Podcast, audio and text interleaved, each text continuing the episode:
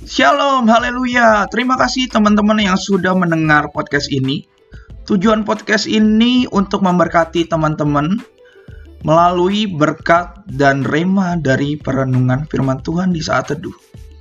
Jadi, biarlah dijadikan Tuhan apa yang teman-teman dengar-dengar dari podcast ini menjadi rema dan dapat teman-teman lakukan di dalam kehidupan teman-teman supaya nama Tuhan dipermuliakan.